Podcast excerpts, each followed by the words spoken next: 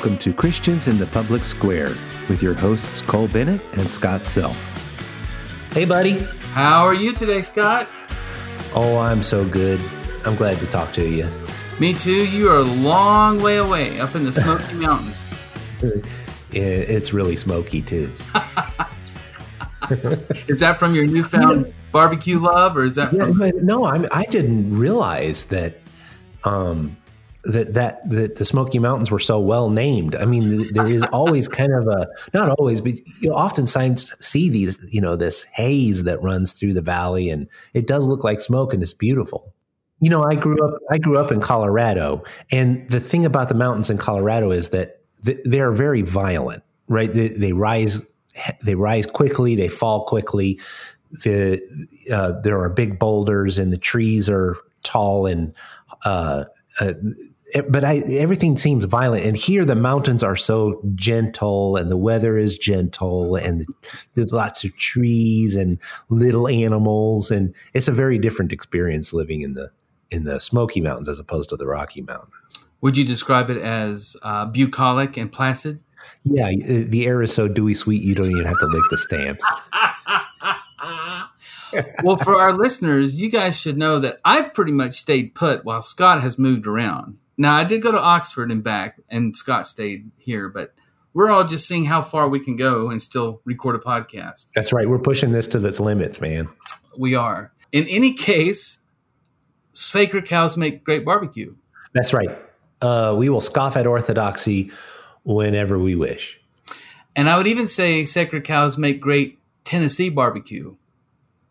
Well, yeah. Uh, I think I mentioned this before. They seem to be down with the pig over here. but any kind of barbecue, we will do that to sacred. Yeah, well, yeah, any sacred. That's right. Cook up anything. We also let our flags fly proudly. That's right. Uh, we'll argue vigorously for our point of view as long as we have it. And we are always bros before politicos we're brothers first and we figure everything else out.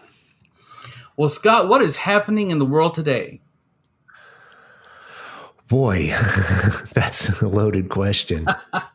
uh, by the time this airs, I don't know, you know, where we'll be, but um, so we're we're recording on July eighth, so this is um, most of the demonstrations related to uh, police violence have subsided. But now we're having a conversation, a national conversation about monuments and their place in our public square.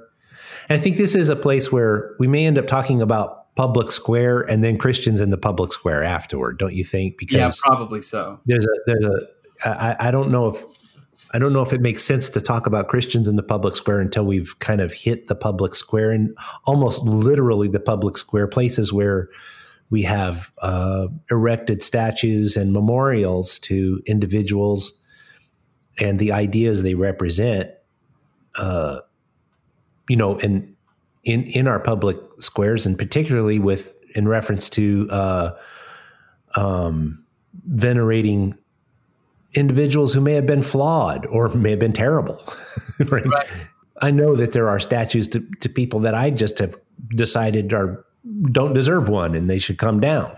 Um, so before we talk about before we talk about which statues are coming down or should come down, I want to talk a little bit about statues and from yeah. a positive point of view because you're going to hear me talk some uh, pretty negatively about it later on.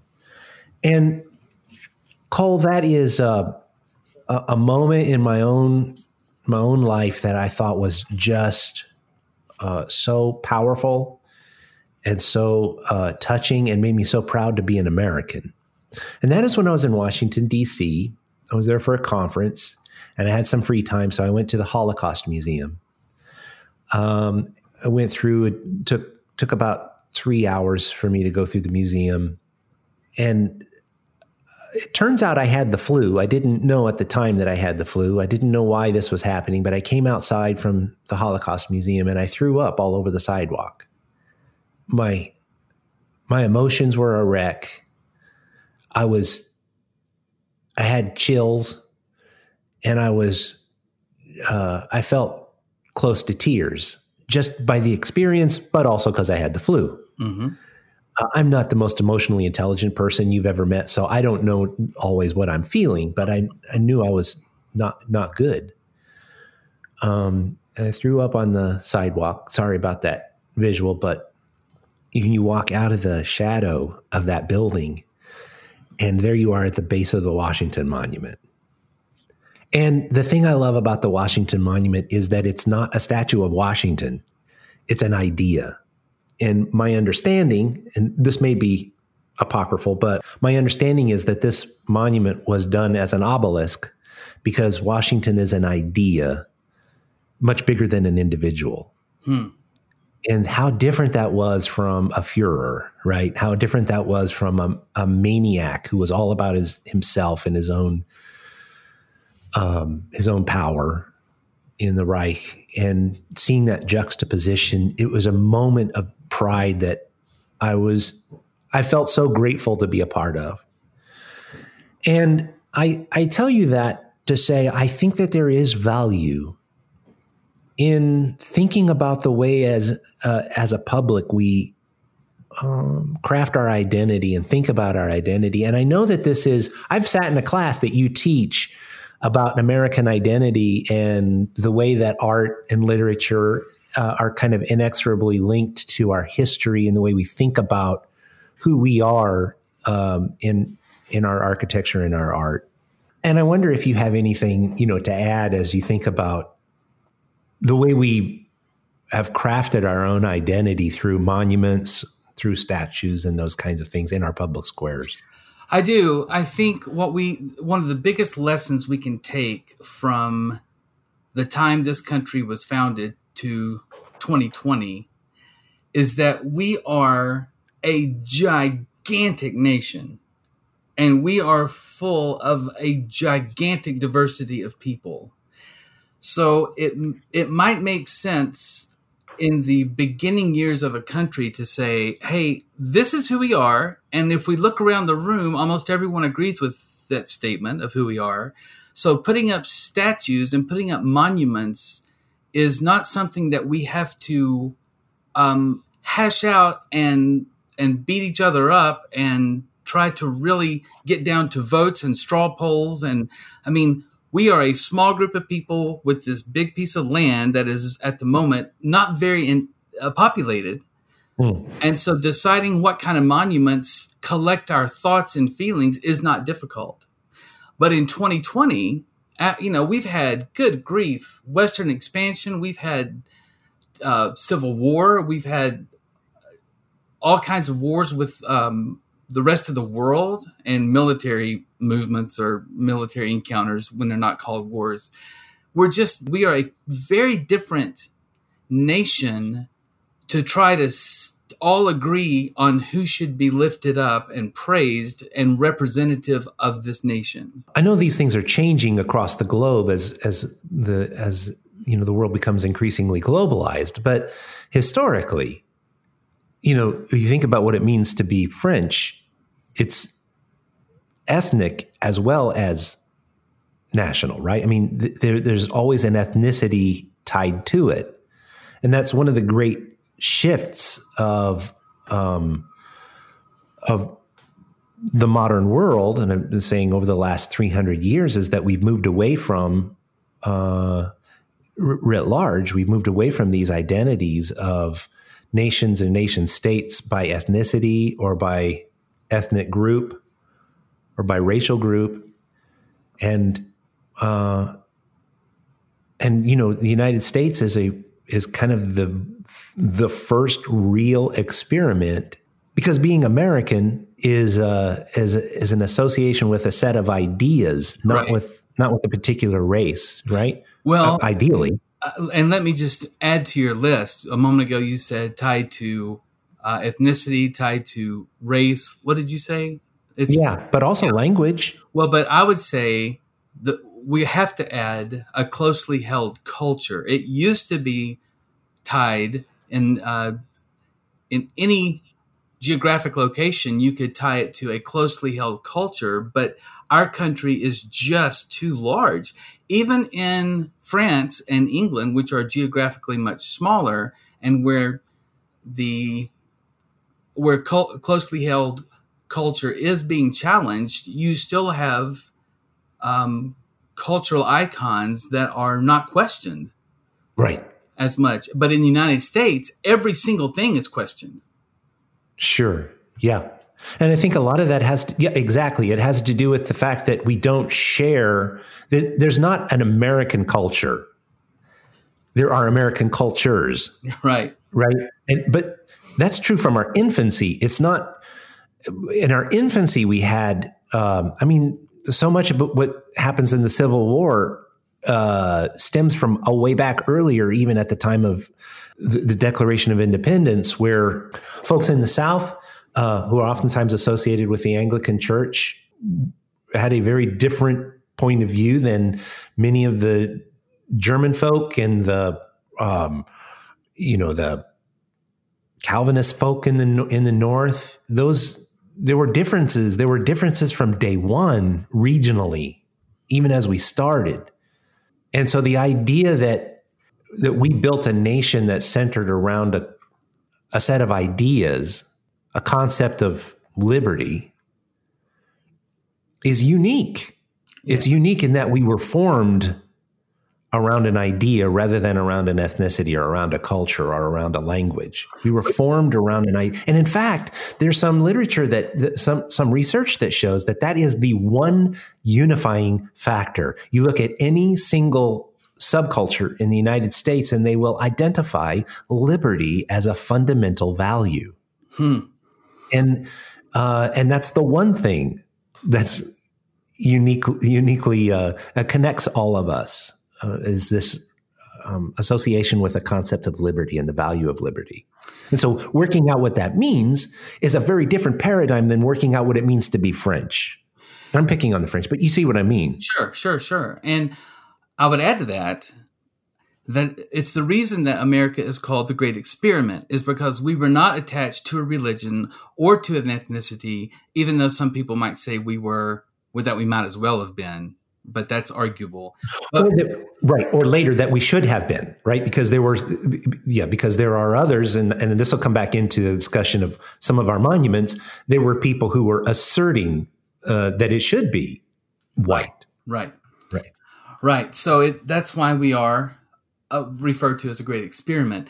You know, it's funny. I'm thinking now, my field, um, my academic field, which is English with a subgroup of composition and rhetoric, um, we are still having it, but a humongous discussion started happening in the 1980s that has that sort of um, held sway over the literature in the 90s and the 2000s, and that is a close study of the term literacy. What does it mean for people to be literate? What does it mean to teach literacy? What does it mean to assess or test pupils for literacy? And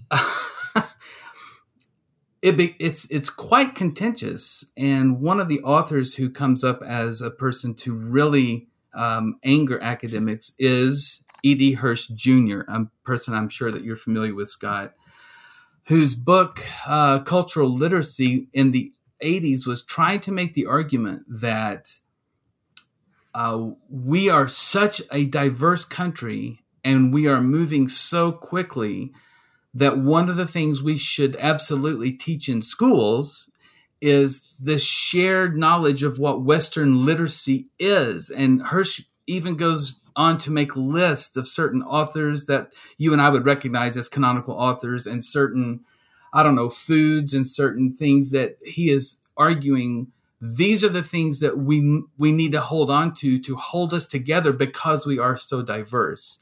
And as you can imagine, his hmm. book came under enormous criticism from people who said, essentially, Hirsch is saying we should all be white men. And, you know, that's arguable, but his point was look at how diverse we are. Soon, if we don't hold on to some kind of a shared culture, it's going to become very difficult.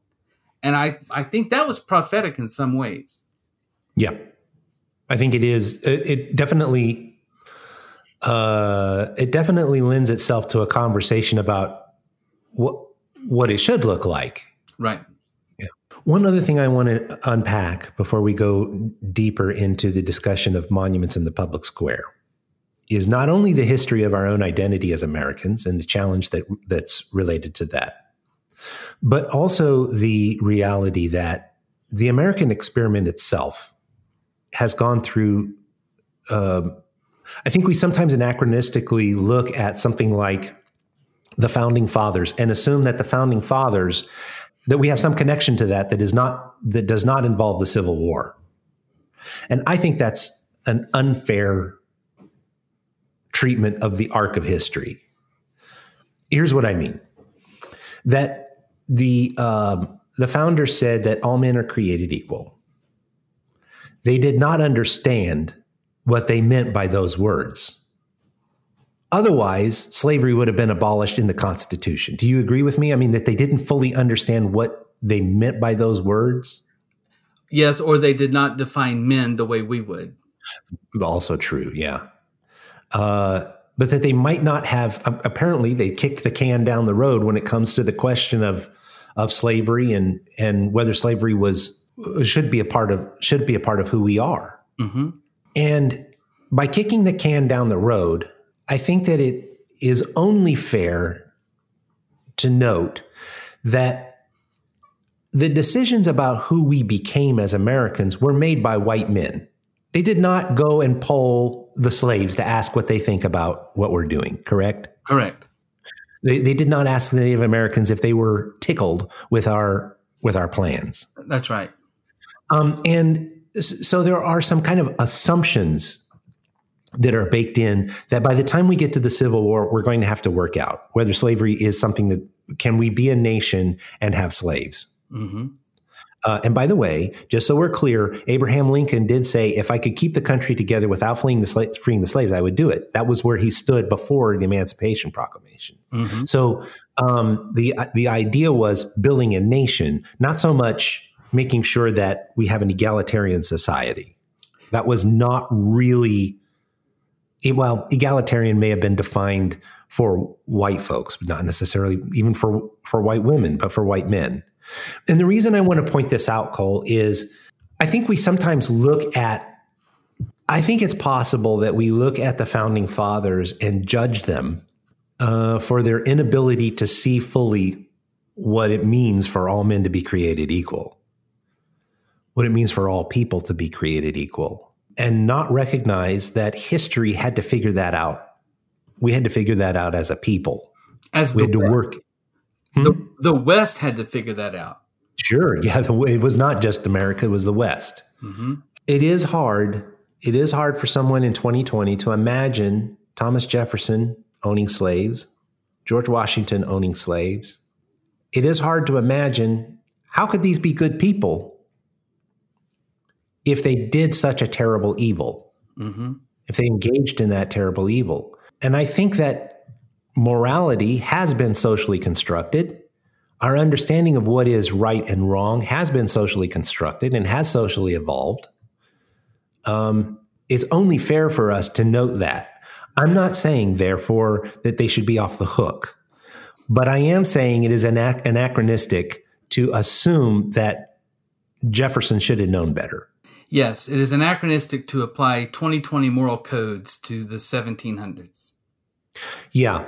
And I think that's going to be important as we parse out what are these monuments and why and should they come down and why should they come down? And you, if I could just say, if I could just say this this might get me into hot water and I don't mean for it to. But there is also if you there's also a way to frame the emergence of the British colonial revolt against Britain that formed the new country of America as a watershed moment that changed and that changed the West and created the conditions under which slavery was no longer seen as morally acceptable. I mean, it's it's not an overnight process, and we we should anytime we talk about how um, humankind went from one moment of seeing slavery as, slavery as being acceptable and desirable to slavery being uh, horrible and undesirable, that did not happen overnight, and it only happened because a historical context changed, and and there are ways to frame history and our understanding of history that can give rise to appreciation of that moment. Uh, that maybe, maybe. Um, I would say back to you though that the United States was late to the game of emancipation. I mean, there were emancipation discussions going on in the in the in Europe. Emancipation's happening in the you know 18th century. Well, America only had a handful of. No, I'm just saying we could have figured it out then. We could have said we're going to deal with that now. Yeah. Right. We, we waited. We kicked the can down the road. And the other thing about it is we kicked the can down the road because it was an economic vi- it was economically oh, viable for the South, American Absolutely. South. I will right. not pretend otherwise. Uh, so I I don't know that I don't know that you know they get a pass from me just because it was of a time that at the time emancipation is happening all over Europe and there is every reason for the American experiment to consider emancipation as a part of its foundation. And, the, and, the, and we didn't. We could have, and we didn't. There was a conversation was happening, and it, and we did not pick up that part of the con. Not all of us picked up that part of the conversation, and in fact, part of the part of what my understanding of part of what happens with uh, uh, bringing together 13 colonies is you don't get 13 colonies and emancipation. So, in order to bring together a group of colonies that will rebel against England, you're going to have to have slavery to do it in order to bring the South, southern colonies in. Okay, I've that is very interesting. I I'm not well versed enough in the history to know. Yeah, and and my point being, I'm not arguing. I want, I want to be. I'm I'm I'm trying to to thread a very very very thin needle here. the difference between excusing the founding fathers, I don't think it's fair to excuse them. But I also don't think it's, I mean, it's not fair to say it's just, well, they were men of a time. They could be good men and have slaves. They should have known better. But on the other hand, we, we don't have the lens. It's not available to us to look back and see the kinds of the kinds of decisions that people are making and judge them, I think, accurately. Okay. And the reason I the reason I think that's important is there is a distinction for me, and I'm speaking just for Scott. I don't know where you are, but there is a distinction between between for me of having a statue to Thomas Jefferson or to George Washington, and having a statue to General Lee or to Nathan Bedford Forrest, or even better yet, to David Duke. And I'm I'm bringing up David Duke for a reason. I'll, I'll kind of unpack that. There are, I think that there are reasons for bringing memorial to the public square. And I, as a virtue ethicist, am always interested in what are the motivations for a decision, not so much whether the decision is right or wrong, but why did you choose to do it? And that's where I come back to my story about coming out of the Holocaust Museum and seeing that obelisk is I was confronted with a narrative with a story that I feel is motive that that calls me to the angels of my better nature that call me to a belief in a belief in this idea of liberty and this idea that that no man is uh, is above this concept of liberty and and gets to own this idea of liberty. But in fact, the great American experiment is what saves us from other outcomes like the Reich and, and totalitarianism. That's a very, very different thing than looking at a statue of Nathan Bedford Forrest, who was the first Grand Wizard of the KKK. I don't know what value let's just say that statue is erected right after Forrest dies, right? I don't know what the motivation for that is, and I'm suspicious about it.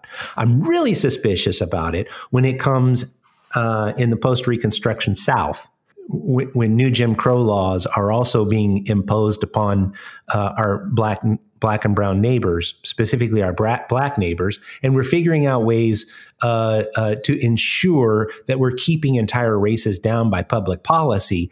And oh, by the way, we also have a statue of Nathan Bedford Forrest. To me, that feels like making a statue to David Duke mm-hmm. because it has the same motivation. Mm-hmm.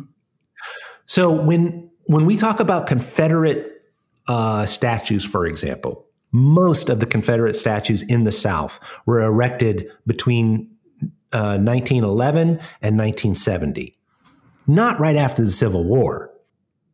But most of them are going back and pulling these heroes, quote unquote, heroes of the Confederate South back into the public square. And the argument has been it's an attempt to actually assert white supremacy, that these are our white supremacy heroes, and we're making we're making them into something other than they were. I'm not uh, I'm not even sure Lee belongs there. I'm not sure that a statue to Lee is doing what um, what somebody who might defend it believes it's doing. I think it. I think it was. I think the motivation was to try and establish um, a, a culture of white supremacy. Okay. So when I see someone interested in taking down a monument, to me, I can parse out a difference between a monument that is erected in praise of white supremacy, like a Confederate monument, and a monument that is erected in praise of the idea of liberty, even if the person might have been imperfect. That to me seems like a different conversation. Mm-hmm. They seem they seem different to me, and uh, at the risk of this is okay. This is me flying a flag really high and really a really big one. The Confederates were traitors. How you like them apples? Uh, those you don't like apples. those. You're a Southerner. You don't like it. I'm living in the South now, and I'm telling you, it's it. That was a that was an an act of secession. They seceded from the from the union to form a new union, and they failed and they lost. And I don't know that that should be venerated. I think the only reason for venerating it is not cultural. I think it is white supremacy. Okay. So I think those monuments ought to come down, and I'm happy people are doing it. That's where I was going. and you bought a chainsaw to help them. Um. Uh. you bought a chain and a winch on your truck, and you're you're there to help them. I, yeah, I, listen, they're taking them down because we as the public have failed to do so. Mm-hmm. Mm-hmm. I should have. I should have been a part of it. I should have elected officials in my local government who would make sure that they were gone. I don't know of a single. Do you know of any military installation named after Benedict Arnold? I don't think so. We don't have any statues for him around our country, I, and nor should we because he was a traitor. just I'm just categorizing a whole bunch of other American uh, people who were Americans and then seceded from the country into that same category. I think that we need to do a very, very better, um, do a much better job of thinking about what values we want represented in our public square, other than culture. Because as we started with this whole thing, we're not a single culture, and your Southern culture is not uh, a unified, singular culture there was a supreme culture and it superseded other cultures and that was wrong and we ended up fighting a war over it. So let me fly my flag and that'll get us to the other part of the podcast we want to address today. Super. I th- super super. I think you have well articulated your argument and i am going to drop a bomb on the whole thing Okay, go. Okay. First of all, I would appreciate it if you would refer to the war as the War of Northern Aggression. I know you would, and that's the, the North did not force the South to secede. The, the South chose to secede, and so you can't have it that way. I just like to say that with a straight face in faculty meetings. That's really the fun place to do it. And okay, the the bomb I'm going to drop is that you can't the the very argument you're making is my evidence that we should never use public funds to put a statue on public property. Period. Because I think it is a horrible waste of time and a giant infringement on liberty to try to discern motivations. I could erect a statue of Robert E. Lee or David Duke in my front yard, and I don't care if you know my motivation or not. He could be my brother. He could be um, a guy who I think was a great swing dancer. And I want to put a, um, a statue of him in my yard. And if you don't like it, then it doesn't matter. You're not going to pull it down or I will file charges of property damage.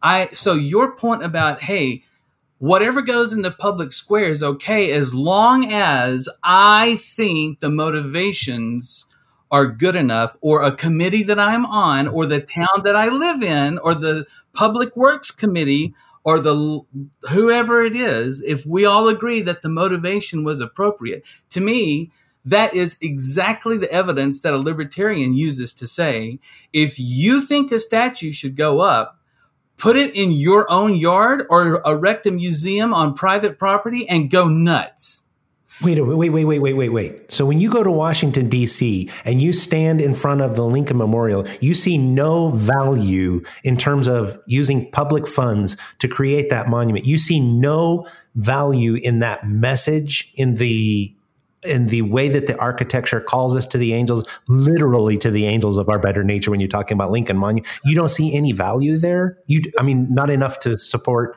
using public funds to build that monument. I like the the music that is played between breaks on NPR. I think it's catchy. That doesn't mean I think NPR is an appropriate expenditure of public. No, no, no, no, no, no, no, no. You don't get away with that. Here's the thing: as I did not say catchy or pretty.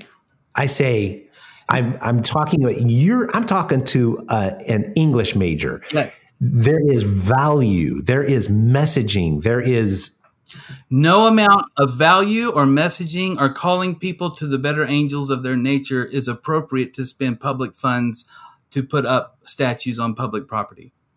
So when you go visit them, you just visit them because you already own them because you already per- contributed, but we shouldn't do more. Correct. What about okay? Let me let me go one. Let me uh, take that one one step further. What about for like war memorials where we remember our our dead?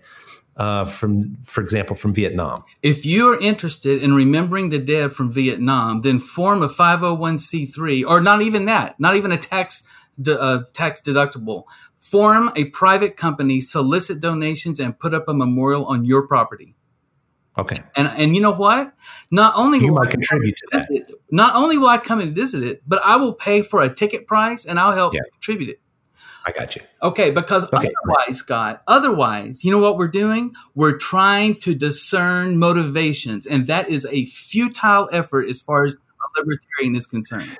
No, dude, you're uh, the, the you know I'm arguing and arguing, but the, I know you're right. You're right. It is impossible. I mean, that's what we end up doing is uh, we reinterpret.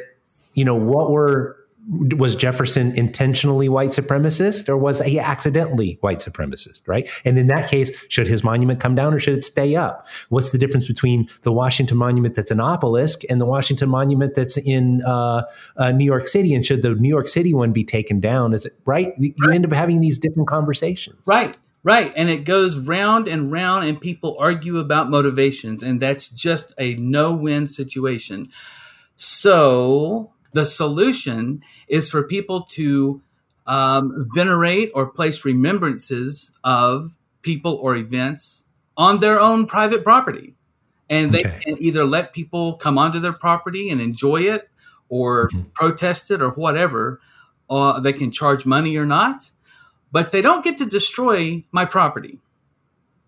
So let's talk about. You are you ready to pivot to the specific case? No, just before we do, I want to point out that yours is not the conservative position, but it is the the libertarian position. Articulate quickly the conservative opinion. I think the assert, the conservative opinion is these are our monuments. They have been our monuments, so they should stay our monuments. Right. Right. Right. What you're saying is we should not have monuments in the public squ- that are fund, publicly funded in the public square. Right. And let me articulate part B of the conservative position. These men fought and died in a war. The fact that it was a Confederate war, the fact that they were secessionists who were trying to um, some would say oppose state or stick up for states' rights, and others would say that was just a farce. It was all about slavery. But for whatever reason, they were fighting against uh, federal control of their of certain areas of their state. The fact that they fought and died in a war means that a statue is appropriate. That's the other part of the conservative position. Wouldn't you agree? Mm, well, I would agree that that's their argument. Yeah. Yes. Wouldn't you agree that that's their argument? Yeah. Okay. So uh, recently, Harding University in Searcy, Arkansas, which is my alma mater, has had a flare up of opinions of uh, concerning the naming of a building that has been named uh, since it was erected. It is the largest single purpose auditorium west of the Mississippi River. Did you know that, Scott?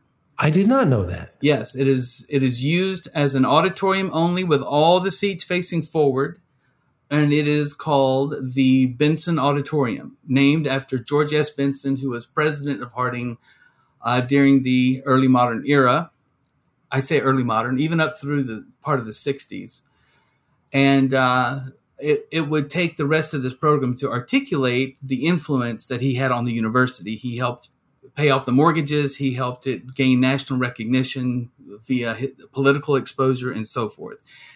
Um, so George S. Benson was a pivotal figure to Harding's history, and it was named the Benson Auditorium. Recently, there has been um, a lot of s- several voices on campus um, who have challenged the naming of this building and called attention to the fact that people who are African American who attend chapel in that building are attending chapel in a place named after a man who had plenty to say, was quite vocal during his time about the separation of the races being appropriate. Now, I don't have a list of quotations of Dr. Benson and what he said about, but it's it is a it is not disputed that he had um, segregationist attitudes toward the races and enforced those in in Harding policy and tried to tried to maintain them through the through the change. That's correct. Right. And it's I think it's fair to say that he did not quote unquote hate black people because of all the work he did in Zambia as a missionary, but he had clear views about whether black Americans should attend a university with white Americans. Is that pretty fair, do you think? I think that's very fair, yeah. Okay. And so there was a time of discernment where the administration took up this issue and a few weeks ago, on the date of this podcast, a few weeks ago, announced that um, they had decided to keep the name of the Benson Auditorium the same. And uh, their, their rationale is articulated on the on the Harding Facebook page. But part of the rationale was um, any person whose name appears on a building was is not a, held up as a perfect person. And there are people in the Bible who did terrible things, but who were mentioned later for their great faith. Um, and that George Benson's attitude toward integration of of races of students changed in his lifetime. And so they were going to keep the building the same. And of course, there was uh, there was a lot of pushback on that for a number of reasons, including people who speculated that the reason George Benson changed his mind is because federal funding became part of the mix. And Scott knows more about that than I do about the federal funding. Was it 1968, Scott? Yeah, uh, yeah. So the yeah the the shift is with Department of Education funding becomes at it comes at risk uh, if you uh, choose as a, an institution of higher education to continue um, segregation policy, then you could risk the loss of Title IV funds. And this was actually, we talked about this in a previous episode. This was actually the emergence then of the Christian right was in this in this Oral Roberts University and some others that uh, were fighting um, the Department of Education on the policy of enforcing uh, integration. Of course, um, Brown v. Board of Education was about public education. And at this point, we're talking about even private institutions that are receiving federal funds in the terms of in forms of uh, uh, student loans or federal grants or uh, uh um, like I don't know if Pell Grants existed at the time, but even federal grants, you know, for research and that kind of thing. That's right. So if your university, even though it was private, was getting any public funds, you were subject to this rule in the late 1960s. And a lot of um, a lot of critics who wanted the name Benson changed uh, were saying this was the only reason. So they were speculating on the motivation, which is kind of where we started as we talked about this. And the final the final thing I'll say about this Harding situation is that the the nationally um, publicized news event of the police shooting in Dallas, Texas, of Botham Jean. I think I'm. It's probably Botham Jean. I, I don't know how, if I'm saying it correctly. Botham Jean was from Harding. He was a student there, and the students who were objecting to the Benson Auditorium name were suggesting that they rename it uh, after this young man. And so, in the in the declaration of a a way forward, the administration at Harding said there will be a statue created of Botham Jean that will go on campus to be venerated as the people were suggesting it just won't be the name of the auditorium. So we're back to a discussion of whom do we venerate, and I think Scott has some opinions on that.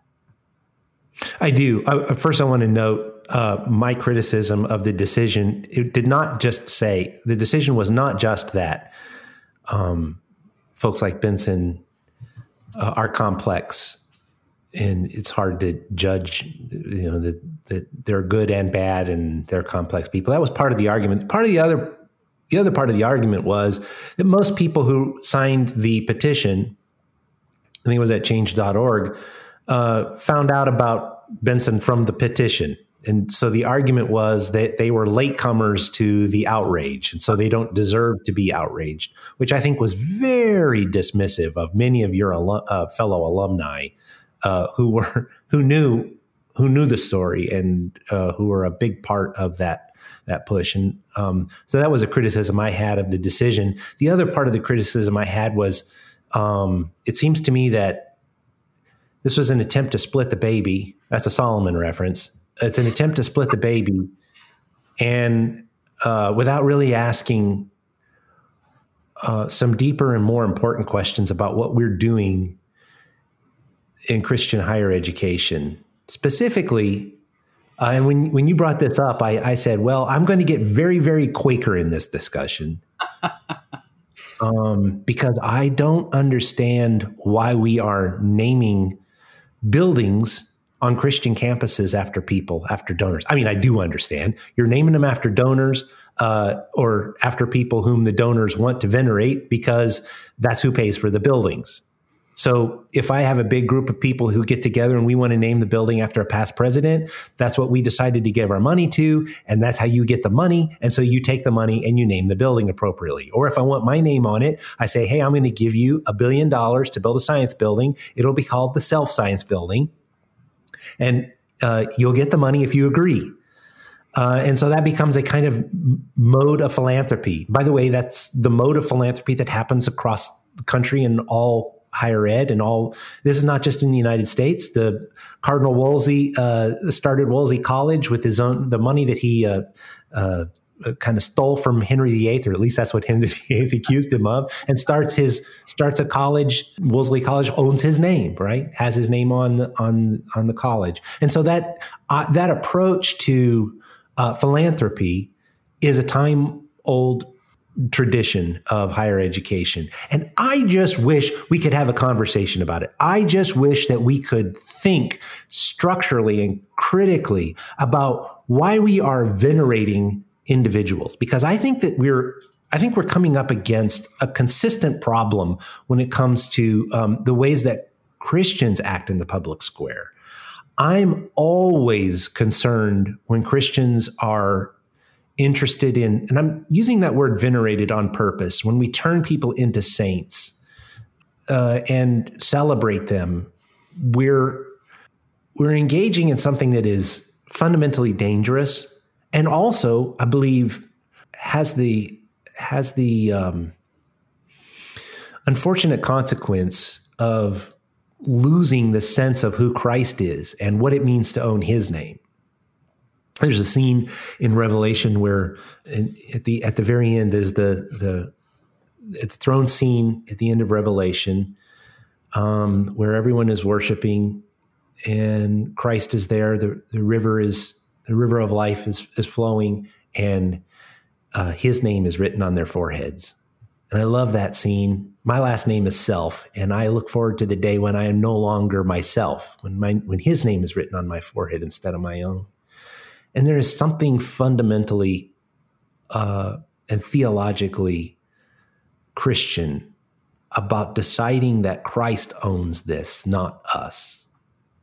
Christ owns that building and that his name belongs on it, not Benson's, not Botham Jean's, not anyone's. Christ's name or Christ's virtue belongs on that building. I would love to see Christian campuses figure out ways to rename their buildings instead of after people, after ideas, after concepts, after fruits of the Spirit, uh, aspirations, things that we want to become, not people, um, but but what it means to be Christian should be venerated. And I I just want to put out there that I think we're missing an opportunity to have a conversation about whether anybody's name ought to be on a building. So instead of the the self science building, it might be the Hope Science Building and the right. the Glory Liberal Arts Building and the what the yeah Chas- you could I, you could start with the seven yeah you could start with the the fruits of the spirit if you want love joy peace patience kind I like to go to the kindness building now. I had a test in the patience building today and I got gotten killed. And I got no joy. Okay. I, I, don't want to interrupt you but I have some things to say so. Go ahead well I'm gonna I'm gonna push back a little bit. Can you imagine that? I'm going to push back in this way. First of all, your explanation of how buildings get named on college campuses is very cynical. And you may call me naive, which you've done before. I'm prepared for it. I have buckled up for you to say, Cole, you're so naive. But I, I just, I think it does absolutely happen like that sometimes. But I think there's plenty of times when people say, you know, this is going to be named for our third president who was president of this university from 1890 to 1910. This dining hall over here is going to be named for the person who, you know, started a certain kind of research at this university and put our got our name on the map. Uh, and this, I just, I think there are many times when people get together and a name seems like an obvious good choice for reasons other than they donated money because I, I think that's a common place for people to go because of the filthiness associated with the with mammon. Yeah, you know? no, that's that's you know because you know for our university, the university you and I work at, uh, and is my alma mater, our recreation center is named after my favorite one of my favorite people in the universe. Mm-hmm. And I'm if if I got to go to a building named after a person, I'm glad it's named after him. So I don't want to I don't want to I don't want to come off cynical, and I know I do. If you if you come off as naive and Pollyannish, uh, I come off as cynical and dark. But um, I wasn't quite through. Let me just finish that thought. Oh, go ahead. I'm sorry. That's okay. I just think at the end of the day, a universe, which people hate that expression, at the end of the day, um, in general, it's just not the high stakes decision that people sometimes portray it as. A university, even a private Christian university, is not the same as the church. It doesn't have the same mission as just the church. And that might be arguable. The church is the people. I understand all that. But we are, to name a building after someone who was important at the university, to me, is not a high stakes decision. And I think people sometimes make things high stakes. Oh, I hear what you're saying. Yeah. We're putting too much into it. Yes. Yes. Well, you know, there's an argument for that. uh, I don't know what uh, you know. Think about the think about our campus. I don't know who. I don't know how many buildings there are, but I don't know who 19 out of 20 of those buildings are named after. I don't even know who they are, whether they're a president or a contributor, or I don't know what the story is. I'm not reading the plaque. I'm just going in there to to go to a meeting. you know, Right. maybe maybe we do put we we make it sound like I've got to sit in this room that um, John Smith is it's named after John Smith, and John Smith was such a terrible person. Like I know who he was. It's this John Smith building. Yeah.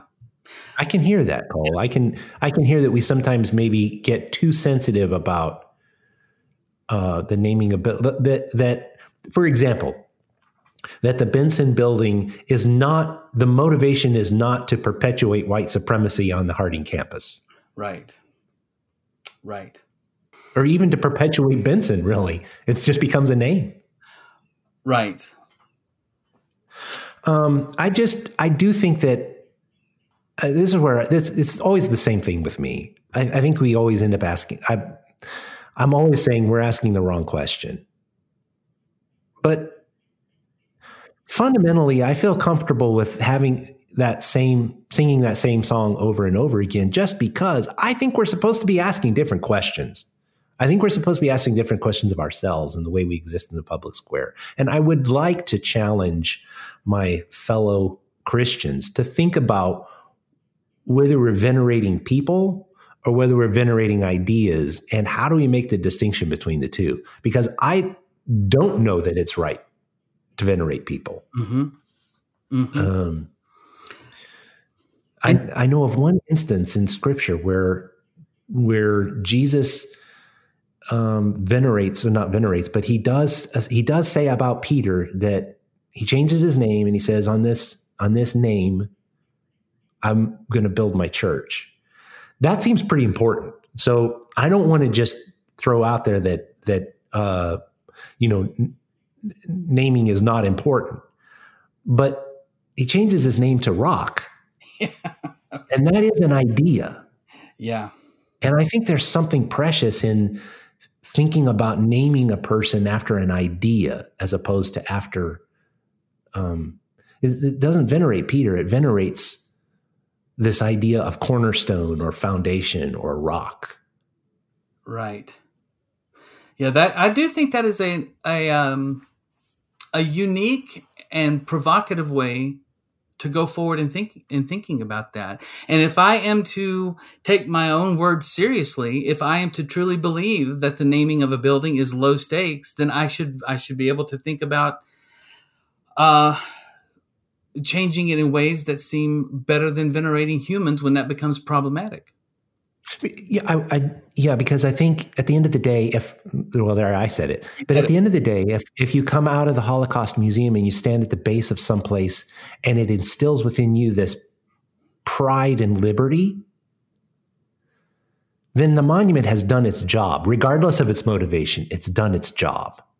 If it's made you, if it's awakened you to the value of our values, then it's done its job um, if it makes you aware of that this person was president of our university for a time, I don't know. I, for me, at, at best, at best I can ignore it, but but at worst it seems uh, it seems like we're doing something that we might want to rethink.